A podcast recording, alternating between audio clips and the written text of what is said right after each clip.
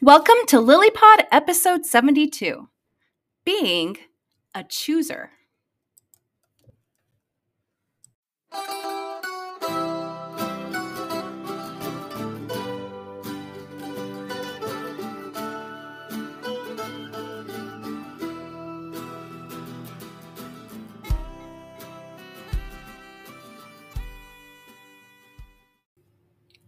Jeff and Kathy Teichert bringing you another episode of LilyPod, a production of Love in Later Years. We are certified life coaches, authors of the Amazon bestseller Intentional Courtship, and members of the Church of Jesus Christ of Latter day Saints. Our messages are directed toward mid singles and later married couples. We also welcome all who enjoy personal growth and enriching relationships. Welcome, LilyPod listeners, uh, to another episode of Lily Pod. Lily stands for Love in Later Years. And today, Kathy and I are going to explore the idea of being a chooser, of making real intentional choices. Uh, Kathy, what does being a chooser mean? Well, you know, I think it is taking intentional action when we can. And I think it's also the way in which we choose to see our life circumstance. Right.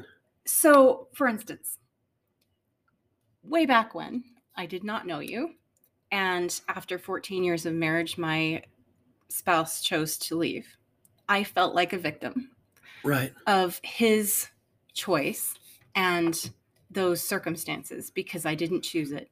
And the more I said I didn't choose it, the more I felt like a victim and the more pain and um, extra despair I felt. And I created a lot of extra healing work. Right. Um, now, I've started recently rewriting the narrative. And, you know, I can't go back and change facts, but as, you know, we've discovered with our FSIBO model, a lot more of what we think are facts are actually our own stories. I can rewrite my story. And the story I now tell is that is what was best for me. And that's what I would choose over again if I could go back and choose it myself. Right. So it's a choice of how to feel about what happened and how to think about it. Well, and even to reclaim my choice in, right. in it, which was to, is to fully accept that that was my life path and that that was the ultimately the best route for me, even if it's not what I originally thought I wanted. Yeah, I mean, I, I had the same experience. My former wife chose out. Uh, I didn't get a choice in it. I wanted to keep working on it, and yet knowing what the way things have turned out since then uh, I feel like she did me a favor, and I choose to look at it like it was it was a blessing, and it opened up space in my life for a new love, for greater career achievements, for an overall happier life, and it makes me think a little bit about that scripture in Second Nephi two, where talks about how we are designed as human beings to act and not to be acted upon. And I think it takes deliberate choice and intention to act.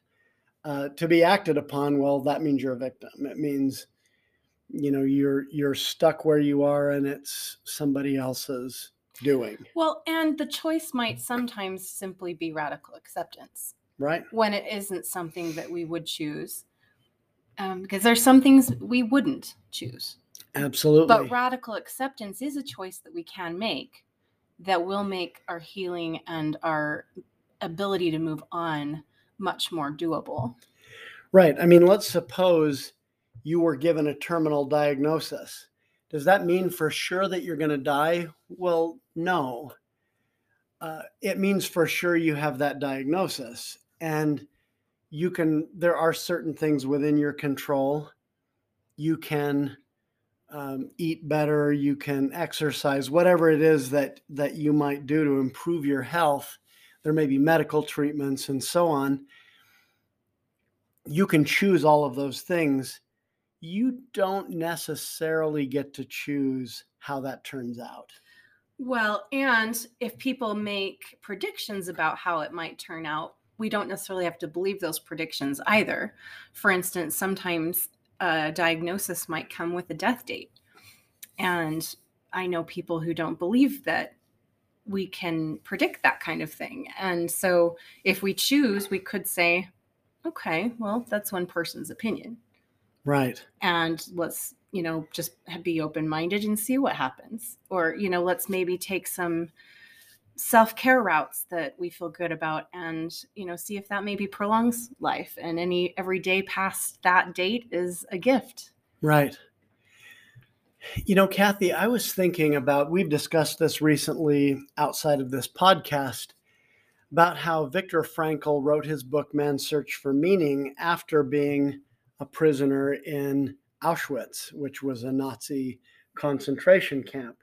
And Dr. Frankl was already a psychologist and he developed a lot of interesting ideas uh, while he was, uh, you know, a prisoner in that camp and one of the things he said is that that there is space between stimulus and response that we're not like a dog that the bell rings and they salivate because they've been conditioned to do that that that we have the power of self-awareness and choice uh, between stimulus and response and the bigger that space is the more free we are and he talks about how the last ultimate human freedom when when you're in a prison camp like he was and everything has been taken away your family your loved ones your lifestyle your home i mean go down the list right. if anyone ever had the right to feel like a victim it right. was him i mean everything external to you everything you didn't bring with you within yourself was stripped away. And and he says the last ultimate human freedom was to choose how to think and feel about what you were going through. And he talks about you know daydreaming about his wife and thinking about seeing her again. And he imagined himself up in front of big crowds talking about the psychological principles that he had learned in this very extraordinary circumstance and you know what he lived that out after he got out of the prison camp that is really truly amazing. I've always loved that book. Yeah. Yeah, and the ending of the book is a little chilling. Uh, he said, Ausch- I think he said, Auschwitz shows us what man is capable of, and Hiroshima shows us what is at stake. And he's talking really about the power of human choice to literally destroy the world and wipe out the human race. Uh, of course, I think he had a more optimistic view of the world than that and believed that we would ultimately make better moral decisions than that. Which is kind of also amazing that he was able to maintain that point of view. And, you know, I appreciate that you brought up daydreaming because I was just pondering this lately that daydreaming I think is sometimes what is required to move from where we might be stuck into creating more abundance. Right. Maybe more abundant blessings than we ever could imagine or think possible. It's hard to create something if we can't envision it. And so sometimes that envisioning isn't going to be through personal experience. It might not even be through observation. Although I think that when we can observe people who've had success where we want to have success, that's a good idea. Sometimes it might take daydreaming and creativity in our own minds.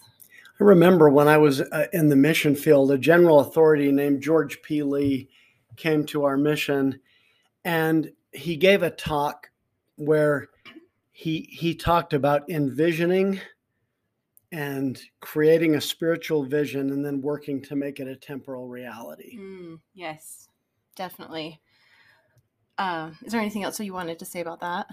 Uh, not really. Just that that that kind of vision is is powerful. And then Tony Robbins talks about envisioning what what the good thing is that you have in mind and then taking what he calls massive action. Uh, in other words, not half hearted half measures, but to really uh, dive in, dive in, mm-hmm. and go all the way with the thing you've decided to do. You know, and we have also talked about, um, let's see, the law of opposites, mm-hmm. Which would be, you know, if you're feeling down and um, you know there's things that would help you feel better, but it's like the most distasteful like idea, do it anyway. Right. And that could be like going to the gym, could be like calling a friend when all you feel like doing is isolating yourself. You know, there's there's all kinds of things that fall into that. Well, I think we have to be careful because sometimes we do need to listen to our bodies and rest when they ask for rest. Um, but sometimes the opposite of what we're tempted to do is what we really need. And right. that's where we can be an active chooser um, to choose what's best for us at any given time rather than do what's easy. Right. Or what we're inclined to do if that's not what's best.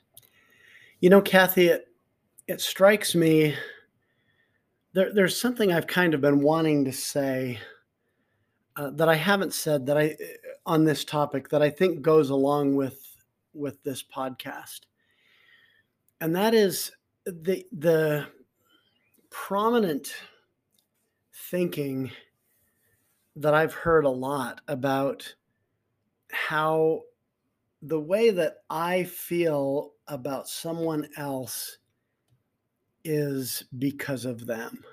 Mm. And, you know, oh, that person irritates me, or, you know, I can't stand him or her, or, or you made me mad. Right. You made me feel sad. Or you made me feel bad about myself. Right. And while there may be people in our lives that we find more difficult to deal with and who have habits or ways of interacting with the world that we don't personally like, uh, no one can make us feel anything. And, and this has very serious implications sometimes. I mean, I I dated women who would say, "Oh no, he was a good guy, but I just didn't love him." And you know, things like that and I'd be like, "Well, what's going to happen if you if I marry you and you just don't love me?" You know, the point being the source of your feelings is not inside another person, it's inside of you. And that doesn't mean you have a moral obligation to love everyone in the special way that you do a spouse.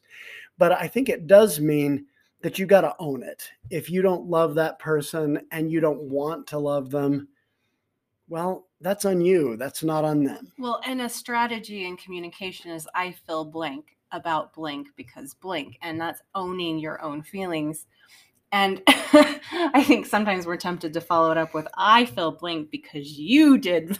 right. It's really supposed to be neutral. Right. I feel frustrated when this happens because it triggers some trauma response in me or it because it's not the way I function best, or you know, just right. things that are more introspective and less accusatory. And that's the way we can communicate hard, harder feelings without creating defensiveness and fighting.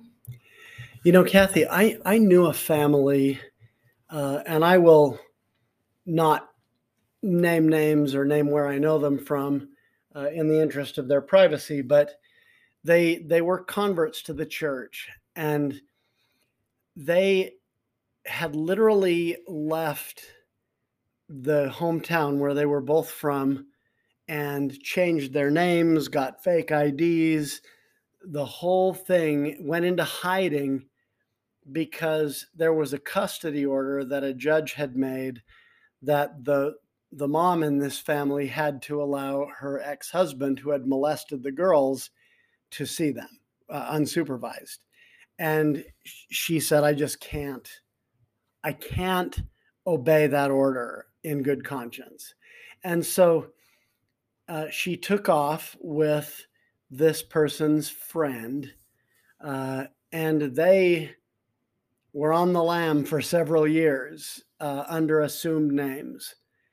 And ultimately, they, you know, they got caught and they were able to figure things out so the girls didn't have to see the abusive father. But the point that I'm that I'm making is I, I remember one time the the mom in that family said to me, you know, I, I didn't really choose my husband. I was forced into the relationship by my circumstances. Well, there, there's a couple of points I want to make about that. Number one, sometimes the range of choices that you have in front of you is not appealing.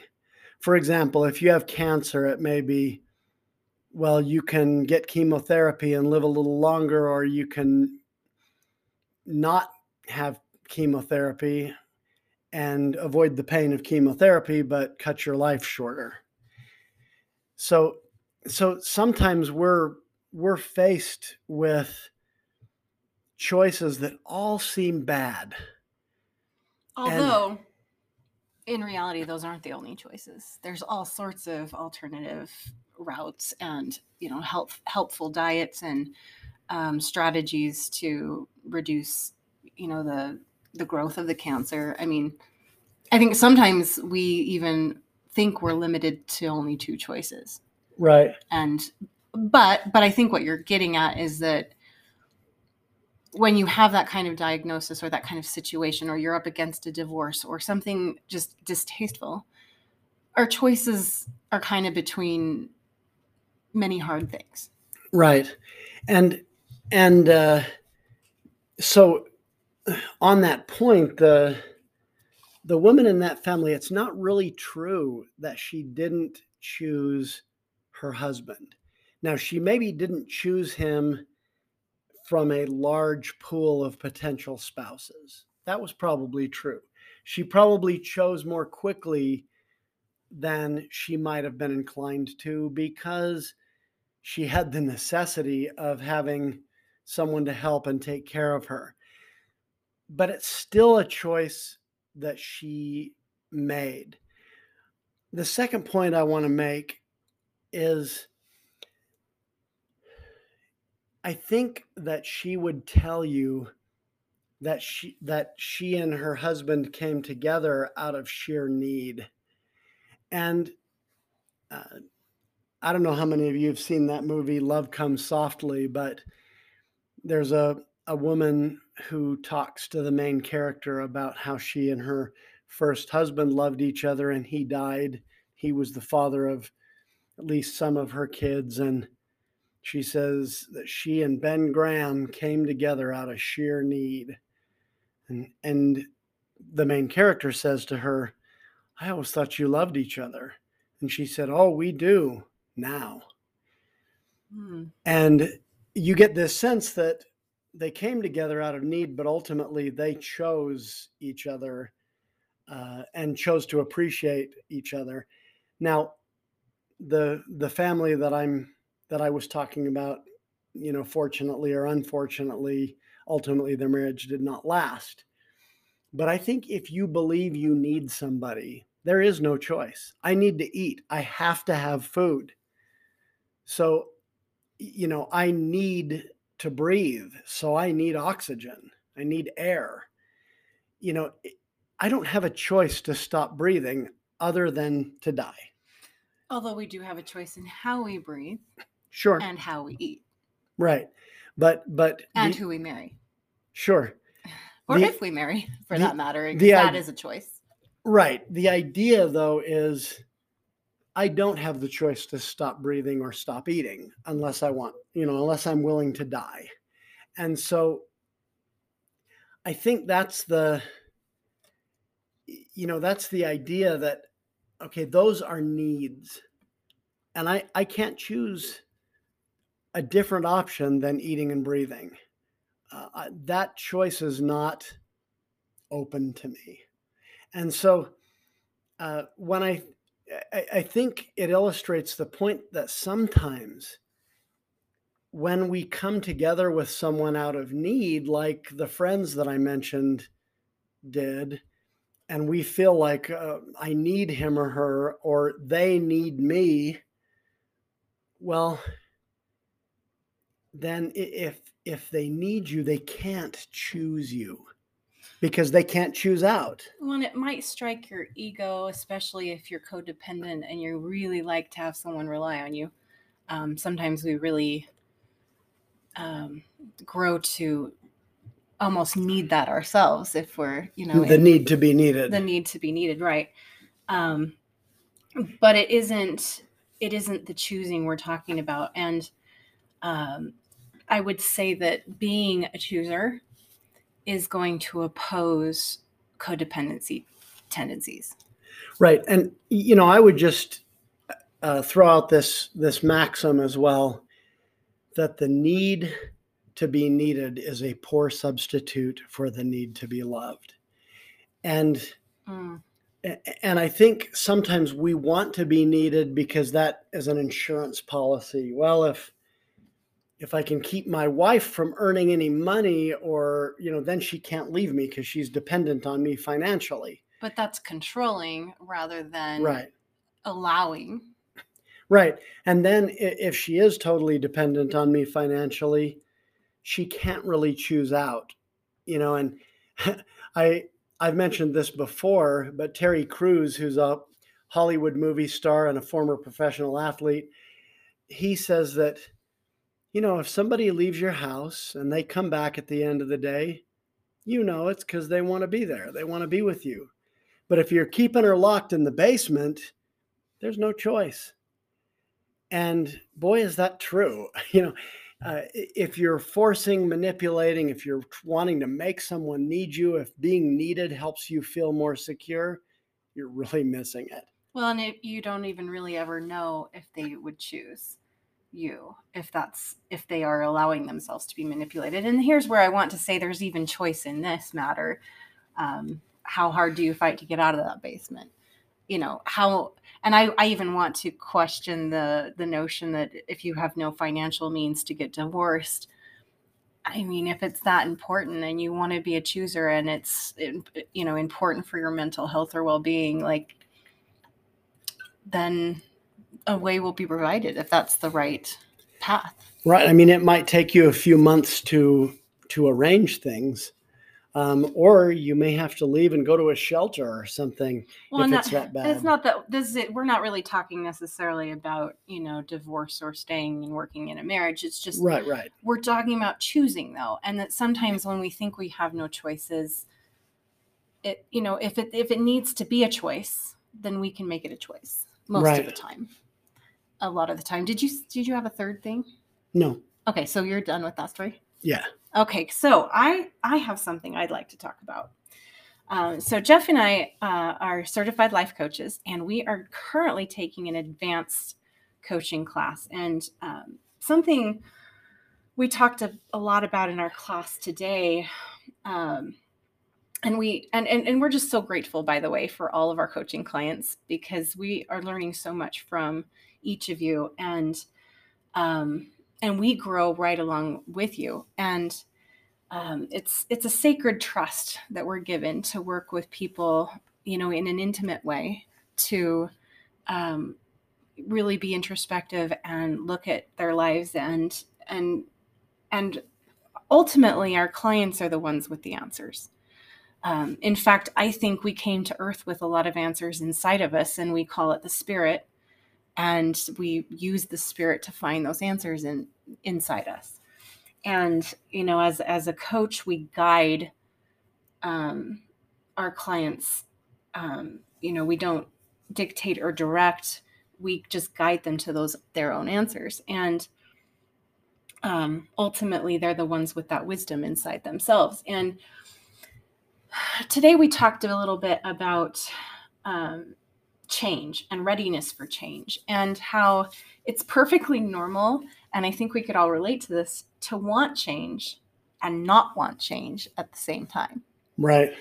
and see here's where i think we start to feel stuck in our choice making when we want to change but there's a part of us that holds back for some reason and we're not quite sure why we're not making the changes we want to and this is where coaching can help because we can discover and figure out what's in the way and you know start to remove some of those roadblocks.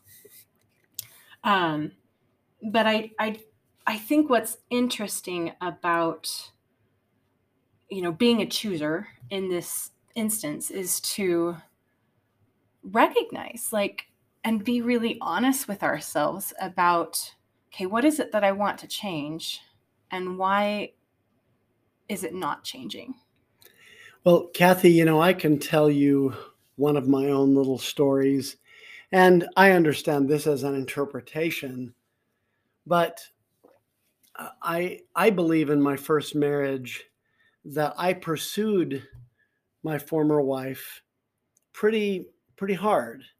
Uh, I was all in with her, and I believe you know the old saying, "A man convinced against his will is of the same opinion still."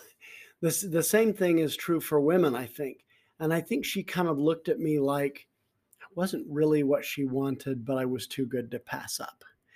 And I think she believed to some extent that she never really chose me, that she mm. sort of mm. fell into, you know, fell into the relationship. Now I don't believe that she really did, but that's that's my interpretation and and you know, she's entitled to her own. But I think the point I want to make about that is simply don't push somebody or manipulate somebody or whatever to, to be in a relationship with you. In order to have a successful relationship, you need to mutually choose in. You know, and I love that you and I did intentional courtship. Yes. Like before we ever wrote the book. And, um, you know, it's the book we wish we would have had. So we kind of created our own processes, right? Right. Um, but I love that we dated a lot of people. And, you know, I think some people might get jealous of that or, you know, feel that that would be disloyal to date a lot of people at once. But for me, I love that you had options and I I think you appreciate that I had options and that we chose each other. It wasn't a last ditch effort. It wasn't like our only option. And it wasn't that situation where oh you're just too good to pass up i guess i better take it right it was an active decision and i i think that it continues to be an active decision um, in every marriage because how we show up and how we choose to see each other every day is ultimately what makes our marriage absolutely yeah i, I so i think an important thing in being a chooser is not only to make deliberate choices, which we've talked about, and, and, and I'm certainly on board with that, but also to honor the choices of others. Mm. Now, if you're a man, I think part of being a man and being a leader is taking the lead in the dating process. That doesn't mean that women can't ask men out for dates too. I think they can, uh, and many do. But it, the point I'm making is that if you're a man, that's a choice you can make, and you can say, All right, I want to get to know Sally Jane better. And so maybe I call her on the phone. I take the lead by doing that, right? And I talk to her for a few minutes, and then I say, You know, I'd, I'd like to talk with you more and get to know you better. Why don't we meet up on Saturday evening, you know, and get a soda or whatever? Well, I can offer it. That's my choice. She can accept or not accept my invitation. That's her choice. Right. And for women, we can drop the handkerchief and if the man we're interested in picks it up and starts a conversation with us, well, then we just open the door uh, and did something actively to promote a new relationship in our life but right. we also have to accept whatever they choose to do with that dropped handkerchief with that invitation to engage. Right. Friends i'm going to tell you a truth that a lot of people don't want to believe because it doesn't seem very romantic although i think it's the most romantic thing in the world. And here it is. A relationship does not happen because it's been written in the stars, it happens because two people choose it. Mm, yep. So we're talking about being a chooser, and we'd love to hear the ways in which you choose. So you can email us or write a review with hmm. i just i think this this concept of choosing is powerful. And definitely subscribe to this podcast if you haven't already. Absolutely. And you know thanks so much for joining us. Right. Remember to choose love and that any time is a great time for more love in your life thank you for listening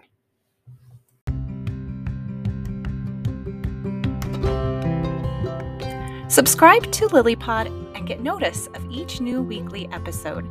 If you enjoy what you heard, give us a positive review.